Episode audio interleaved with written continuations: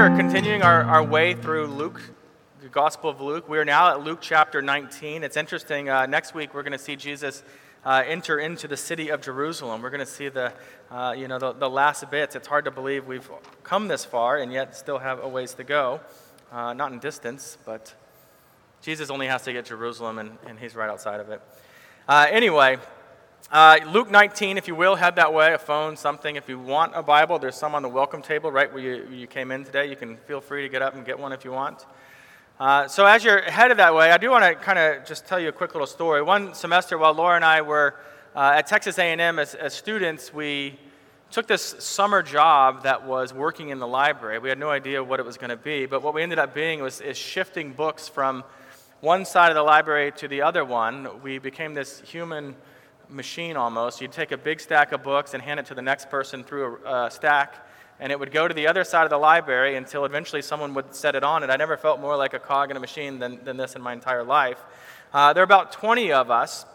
Um, and, and what we noticed that was so interesting was that we, we had this uh, supervisor. Her name was actually Dorcas, which we thought was hilarious, but is a biblical name in case you're looking for a name for a child.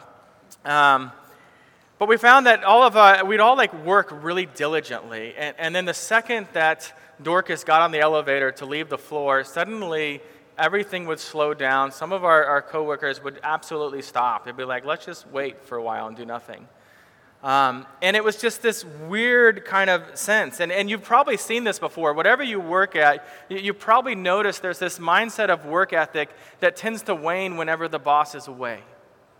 No one's watching, no one knows what's going on, we can do whatever we want, and it just tends to, to be this laziness that takes over. Now, hopefully, as, as Christians, we, we don't live this way because we, we want to live in a, in a biblical way, in the way that we're instructed in Colossians 3 23 and 24, which tells us whatever you do, work heartily as for the Lord and not for men, knowing that from the Lord you will receive the inheritance as your reward. You are serving the, Lord's, the Lord Jesus Christ. And that verse was a big part of the, the last men's thing. Uh, some of you men might recognize that. We got discussed a bit. Uh, so, anyway, this parable that we're, we're reading here in a minute, I'll tell you right off the bat, it's kind of weird. Uh, a lot of these parables of Jesus are kind of weird. These are the ones you might want to skip, you don't skip, uh, because it's the Word of God and we want to learn from it. Now, to, to help us understand it, or rather, this parable is here to help us understand how you and me live as Christians in 2020. How we, as Christians, still awaiting the return of our Lord, the return of our, our Master, our, our King, and as we wait, how do we live? This parable also teaches us as, that, God calls all Christians, not just pastors, not just missionaries and campus ministers, but all Christians to to work not to earn God's love, not to earn God's salvation, but to work for the purposes of God, to invest in the kingdom until Jesus returns. So we don't just sit back and, and twiddle our thumbs and, until the Lord returns. And, and so let's, let's read that, right? I've set this up as a weird parable. I think you'll agree with me. It's weird. Uh, but anyway, let's read it and then we'll seek to really understand it. Um, Luke 19, beginning in verse 11. As they heard these things, he, Jesus, proceeded to tell a parable because he was near to Jerusalem and because they supposed that the kingdom of God was to appear immediately. He said, therefore, a nobleman went into a far country to receive for himself a kingdom and then return. Calling ten of his servants, he gave them ten minas and said to them, Engage in business until I come. But his citizens hated him and sent a delegation after him, saying, We do not want this man to reign over us. When he returned, having received the kingdom, he ordered these servants, to whom he had given the money, to be called to him, that he might know what they, what they had gained by doing business. The first came before him, saying, Lord, your mina has made ten minas more. And he said to him, Well done, good servant. Because you have been faithful in very little, you shall have authority over ten cities. And the second came, saying, Lord, your mina has made five minas. And he said to him, And you are to be over five cities. Then another came, saying, Lord, here is your mina, which I kept laid away in a handkerchief. For I was afraid of you, because you are a severe man. You take what you did not deposit and reap what you did not sow. He said to him, I will condemn you with your own words, you wicked servants. You knew that I was a severe man, taking what I did not deposit and reaping what I did not sow. Why then did you not put my money in the bank, and at my coming I might have collected it with interest? And he said to those who stood by, Take the mina from him and give it to the one who has ten minas. And they said to him, Lord, he has ten minas. I, I tell you that to everyone who has more, Uh, who has, more will be given, but from the one who has not, even what he has will be taken away. But as for these enemies of mine who did not want me to reign over them, bring them here and slaughter them before me. The grass withers, the flower fades.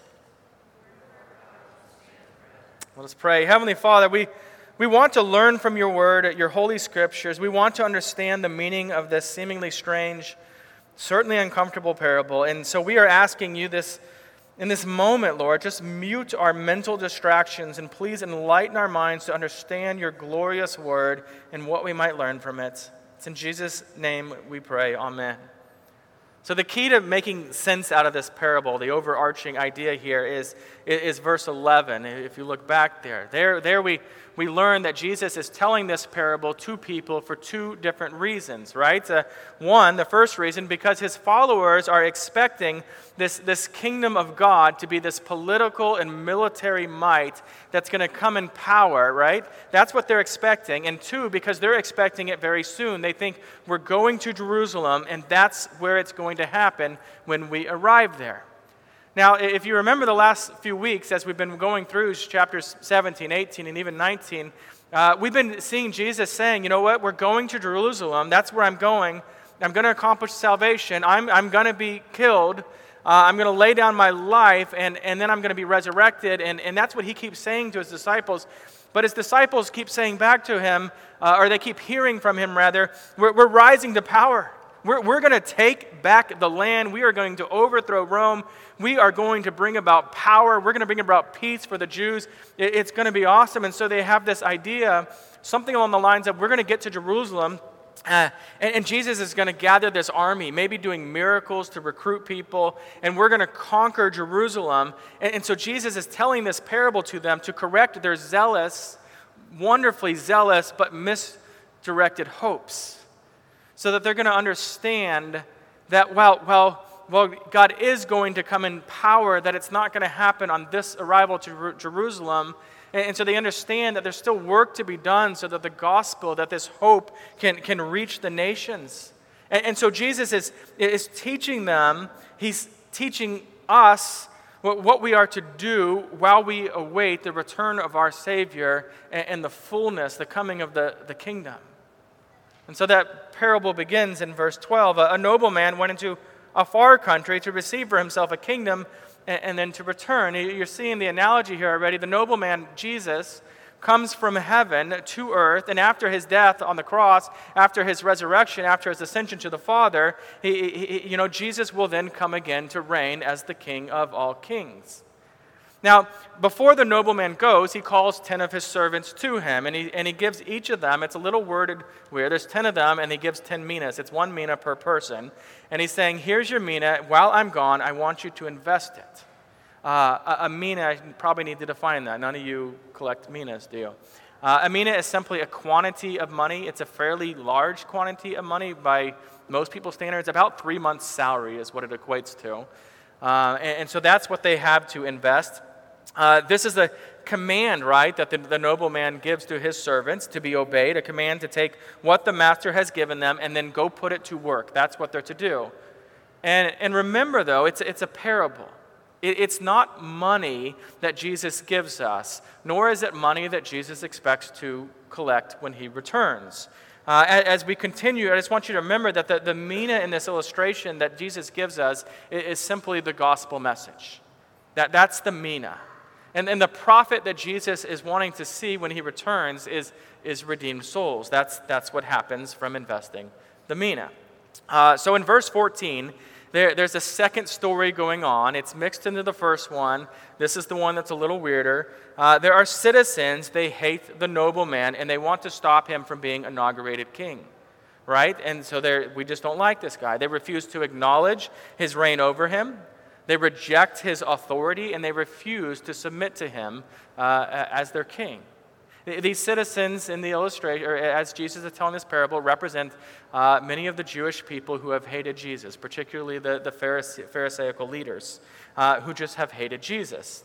The, the story then jumps forward to the return of the king, which is the second coming of Christ. And, while there are 10 servants, right, that have each been given a mina, we only learn about what three of them actually do with them, what the results are. The first says this Lord, your mina has made 10 minas more. The second says, Lord, your mina has made five minas more. Now, I was a philosophy major in, in college. I was not a business major. I do not have an MBA, nor do I know what those initials actually stand for. But even I know that a thousand percent profit of the first servant, servant and a 500% profit of the second servant, servant is really, really impressive investment. Uh, I believe that most investors would be happy to see that. Uh, now, did you notice the, the humility in their statements, right? They, they don't say, like most of us would, Look what I made. I made 10, a thousand percent, right? Be impressed. Uh, instead, they're saying, Your mina has made 10 minas more. They're, they're not acknowledging it as, as their own, you know, wonder investors in any sort but simply look what's happened because I invested it like you told me to. And in this little nuance, Jesus is teaching us that the gospel grows not, not by our great wisdom, not because of our amazing strategy, but the gospel grows by the power, by its own power, right? It grows by the power of God Himself who makes it to grow. And, and still, because of the servant's faithfulness to invest it, right? That's what they've been told to do. The king says, Well done, good servant. The, the faithfulness of the servants is significant even in what, what the investor deems a very small thing. It's as uh, Hudson Taylor once said a little thing is just a little thing, but faithfulness in a little thing, that is a great thing.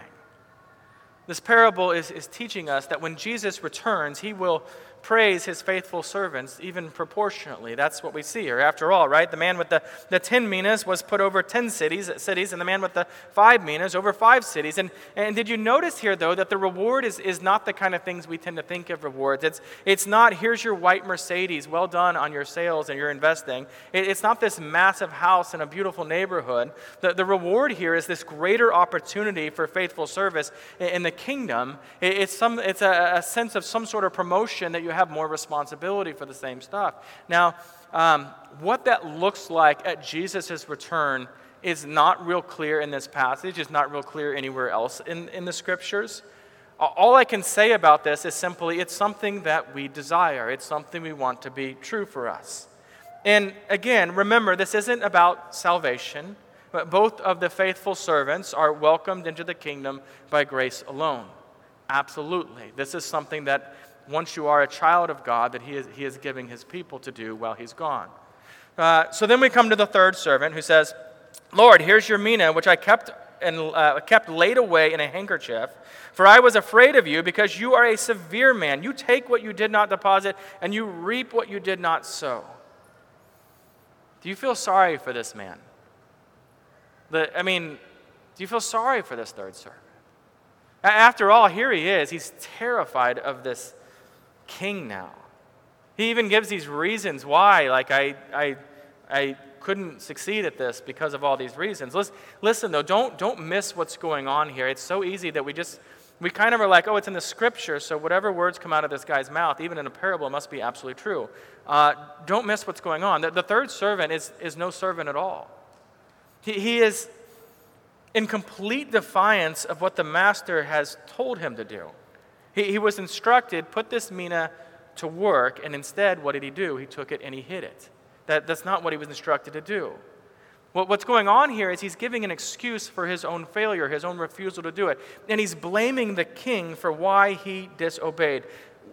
We've probably done this in our life, most of us, probably all of us, making some excuse, uh, blaming a boss, blaming a teacher, a supervisor of some sort for the reason you did not do what they asked you to do right? I, I just I couldn't do it because it's really hard, whatever it might be. Um, furthermore, the third servant's words are, are slander.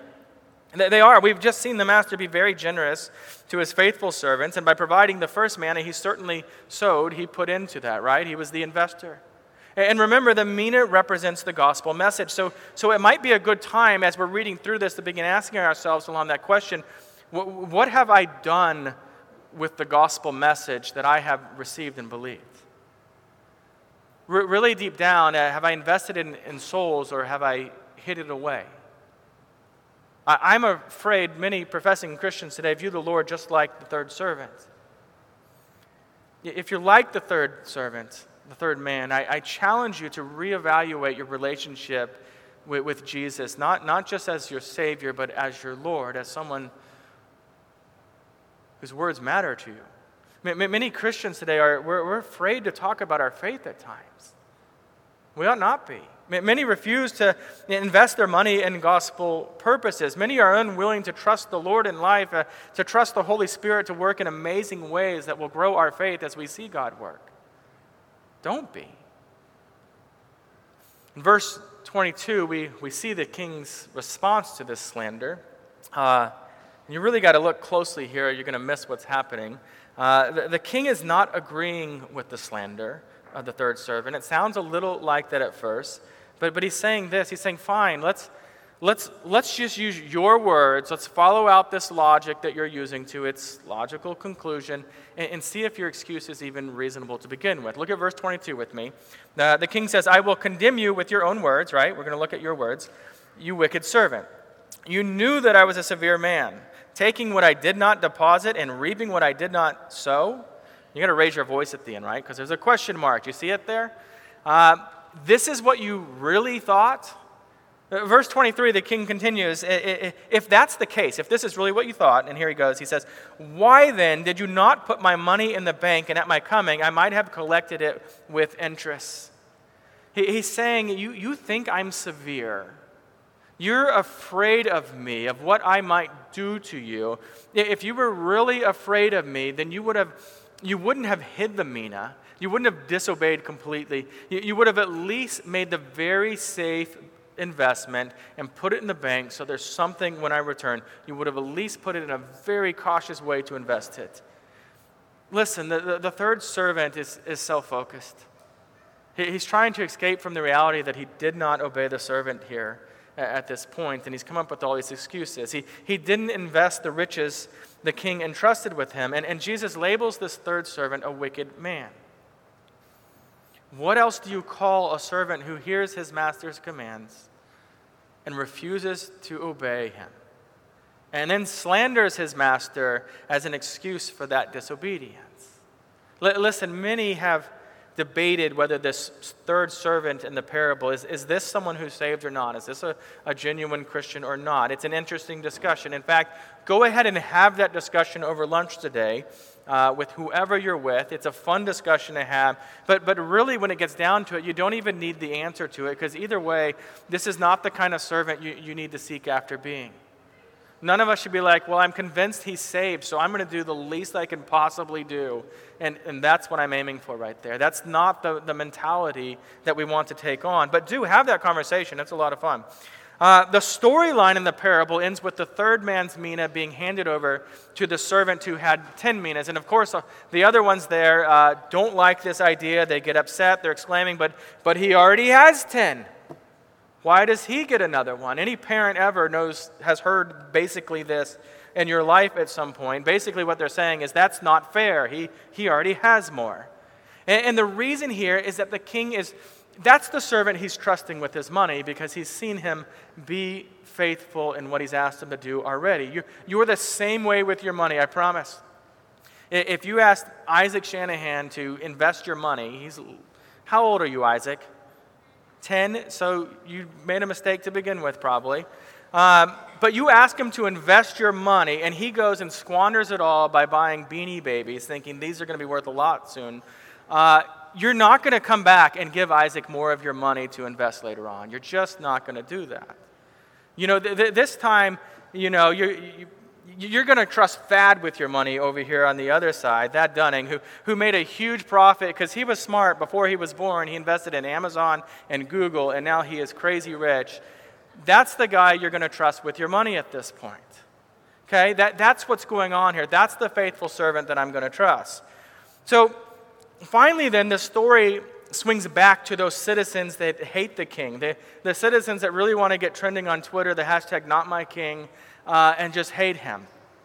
So, verse 27, the, the king says, but, but as for these enemies of mine who did not want me to reign over them, bring them here and slaughter them before me. What? These are the things that are uncomfortable when you read in Scripture because you're thinking, but Jesus is the, the manager, right? He's the, the nobleman, the king. It, it, in this instant, the parable becomes a Tarantino film, and, and it's just weird. Slaughter my enemies? That's odd. That's uncomfortable. This is the kind of passage uh, that you kind of want to hide from your unbelieving friends because it just seems brutal. Because you can already hear their, their, their revulsion in their voice as they're asking that question Oh, th- this is your God right here? He just slaughters anyone who disagrees with him, anyone who doesn't love him. That's what he does. So, so listen, you, you can't view this through the, the, the Western idea of democracy, okay? I like democracy, but that's not anyone's mind in going on in this when it's being written. That's not the context uh, of this passage. In, in the culture, the, the king has 100% authority. You do not vote for the king. He's your king. You, you, don't, you don't get to like fill out a survey to say, I am, I am 30% pleased with how my king's doing. I'd like a new one. That's no option. He's just your king, okay? This is the king, but, but here are citizens. These citizens that, are, that hate him, they're committing treason against the king and against the kingdom in which they belong or should belong. And, and there's two things to learn here as, as we look at this. First, the servants, the servants don't take it upon themselves to slaughter the king's enemy while he's away. Now, I think that's important for us to know as Christians today, right? That the king orders it on his return it's his authority. It has not been given to his servants. We, we should never slaughter any, in, in, in any, any sense of the word, we should never slaughter the enemies of God. We invest the gospel in them in the hope that God will, will make them also to be faithful servants in the kingdom. The second thing we learn here is when, Jesus makes his royal return, he will punish every traitor, every rebel who has not received his grace and remain enemies. And it's not a, a, fun word to hear, but it's a very biblical idea we see throughout. It's, it'll be as 2 Thessalonians 1 7 and 9 paints it. Uh, there we read, When the Lord Jesus is revealed from heaven with his mighty angels in flaming fire, inflicting vengeance on those who do not know God and on those who do not obey the gospel of the Lord Jesus Christ. They will suffer the punishment of eternal destruction away from the presence of the Lord, from the glory of his might. You don't have to like that, but it's a biblical idea. It's okay if that idea even terrifies you on some level. When, Christ returns, there will not be any traitors in the kingdom. That's a good thing. And so, by the grace of God, do not be a traitor. Seek the Lord, love the Lord, pursue faithfulness to the Lord. And if you're worried about anyone else, whether they might be considered a traitor in the kingdom of God, this, this is why we go out with the gospel. This is why we're thankful for this in between period between uh, the, the ascension of the Lord and the return of the Lord. Because there's time. So, in, in summary, right, if we had to Twitter summarize this, um, here's the parable the, the king entrusts his servants the king goes away. Enemies reject the king. The king returns. He evaluates his servants' investments, blesses the faithful servant, servants, punishes the unfaithful servant, and slaughters the enemies of the kingdom. What do we do with this? See, at the most basic level, Jesus is teaching us to be faithful servants of His, to be to work diligently for the purposes of our King and, and the kingdom while he's away. And Jesus is away right now. We, we live in the already not yet. It's a, a term you might hear us use often. The, the kingdom has been announced, the king is on the throne. Jesus reigns in the hearts of his people today, but he's still coming back to reign fully in a way that we haven't quite experienced yet. If you're a Christian, you are a citizen in the kingdom of, of, of of God. And that's the way that the apostle Paul describes it, right? In those terms, Colossians 1:13, Paul writes, God has delivered us from the domain of darkness and transferred us to the kingdom of his beloved Son. Do you hear that? That to be a Christian is to be to be removed from one kingdom, right, the kingdom of darkness, and to be transferred into a new kingdom, the kingdom of our God. There, there is that, that change of citizenship uh, that has gone from one to another. Tim's not with us today, but uh, Tim Durrett, right, born a citizen of Zimbabwe, but he had to give up that citizenship to become a citizen of, of the United States. He also knows more about American history than I bet any of us do. Uh, that's something you have to do when they come over. But that has nothing to do with this. Um, the fullness of the kingdom, though, it's, it's, it's not here yet, even though we are members in this, citizens in this kingdom, it's still a, a future reality. And so we, we're, we're saved from the penalty of our sin now, we are saved from the power of sin now, but we are not yet saved from the presence of sin in and around us. That will come later. It, it, it's not what it will be yet. And so this in between is, is where we live. you may be voting for a president next week, or no, not next week, in the next couple weeks. Uh, but if you're a Christian, you already have a king. And, and while our king is currently away, he has entrusted us with work to do. If we're honest, we, we can relate to the people that Jesus is telling this parable to, uh, the ones that are being addressed that we see back in verse 11, right? That are expecting the kingdom to come. That's what we want, right? Because they, they wanted to see the kingdom fulfilled right away. They wanted to see God's glory and all its power right away over his enemies right away. We want that too. We, we want to be in the fully realized kingdom where we no longer feel tempted to, to lust or to steal or to lie to impress people, where, where our holy God, instead of a court of nine judges, determines what's right and wrong in the land. We, we want to live in the, in, in the kingdom where we no longer feel the weight of our daily failures and disappointments. We, like Jesus' disciples then, long to see the kingdom come in its absolute fullness, and that's a good thing. It is not bad to long for that. And still, the question for us with this passage lingers there as we live in this already and not yet uh, world, right? It, it, lingers for us. Uh, what are we to do? What, what do we do in this time of not yet? Every servant of the Lord, every Christian has been entrusted with something of great value. It's not a mina, which is good because we don't really know what that means when you do now, but it's not a term we use. We're, we're entrusted with the gospel message. Just as 1 Thessalonians 2 4 says, we have been approved by God to be entrusted with the gospel. And so we speak not to please man, but to please God who tests our hearts. So, do you hear me here? Jesus has entrusted you with the gospel. And now, spiritually speaking, Jesus, your master, is, is telling you to be a venture capitalist. That's what we're being asked to do. And, and so, what are you, are you doing with the gospel the Lord has entrusted you with?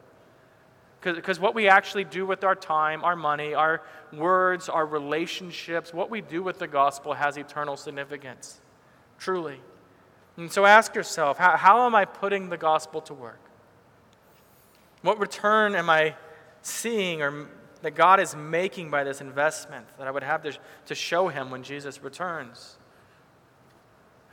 Let's then finish by considering two, two ways we in, invest the gospel. The, the first one is this we invest the gospel in our own lives uh, by increasingly learning what it means to be faithful servants of our Lord. There's many passages we could go to, but I, I, did want to read one from Titus 2 11 through 14, where we are told that the grace of God, that the gospel has come and, that it is, and, and I'll read to you now, training us to renounce ungodliness and worldly passions, to live self controlled, upright, and godly lives in this present age, waiting for the blessed hope, the appearing of the glory of our great God and Savior, Jesus Christ, who gave himself for us to redeem us from all unlawliness and to purify himself, for himself a people of his own possession who are zealous for good works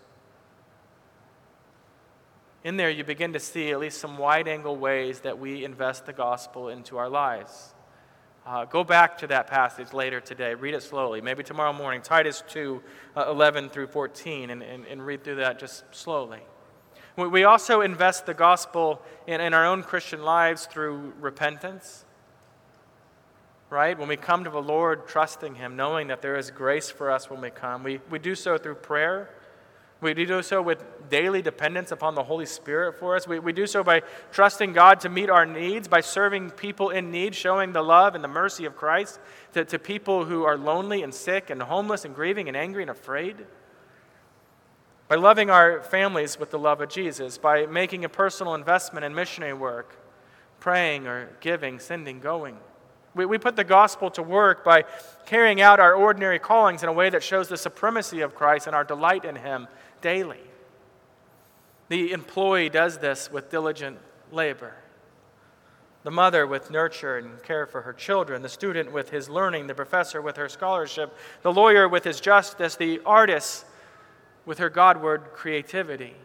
Whatever your vocational calling, if it's done for the glory of God, it's an investment in the kingdom of God. The second and more explicit to this passage way that we invest in the kingdom of, of God is simply by offering the hope of the gospel message in clear and compelling ways. We're to invest by asking questions that lead people to ask deeper questions about who God is. We, we do so by, by, by teaching the gospel to our children, to our neighbors, our friends, our coworkers, our roommates, friends, enemies, strangers across the globe or down the hall.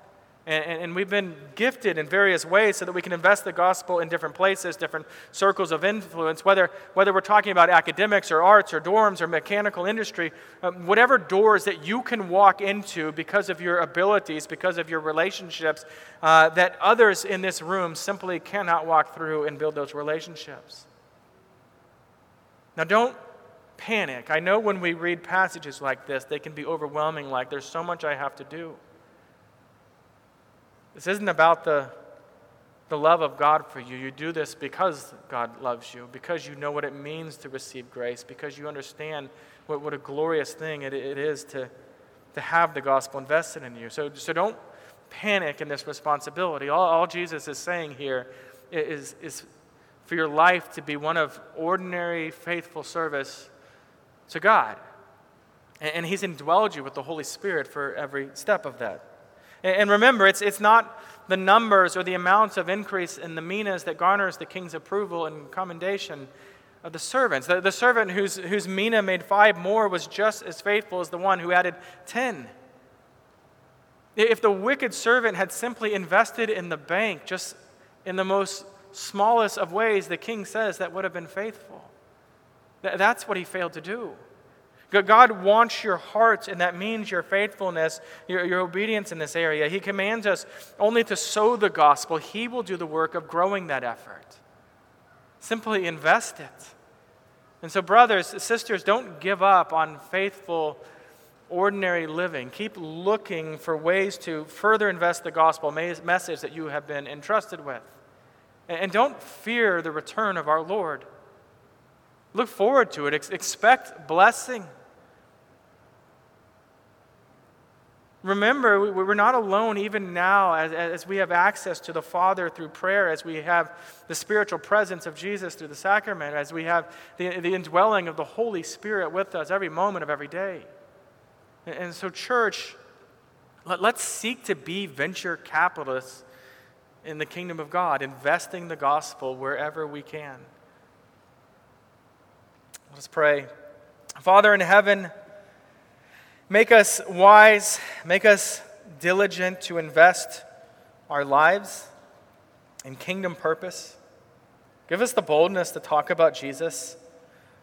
Give us the opportunities to talk about Jesus with the aim of your glory, uh, with the, the hope of seeing the hope that we have received come to others. And glory to your name. It's in Jesus' name that we pray. Amen.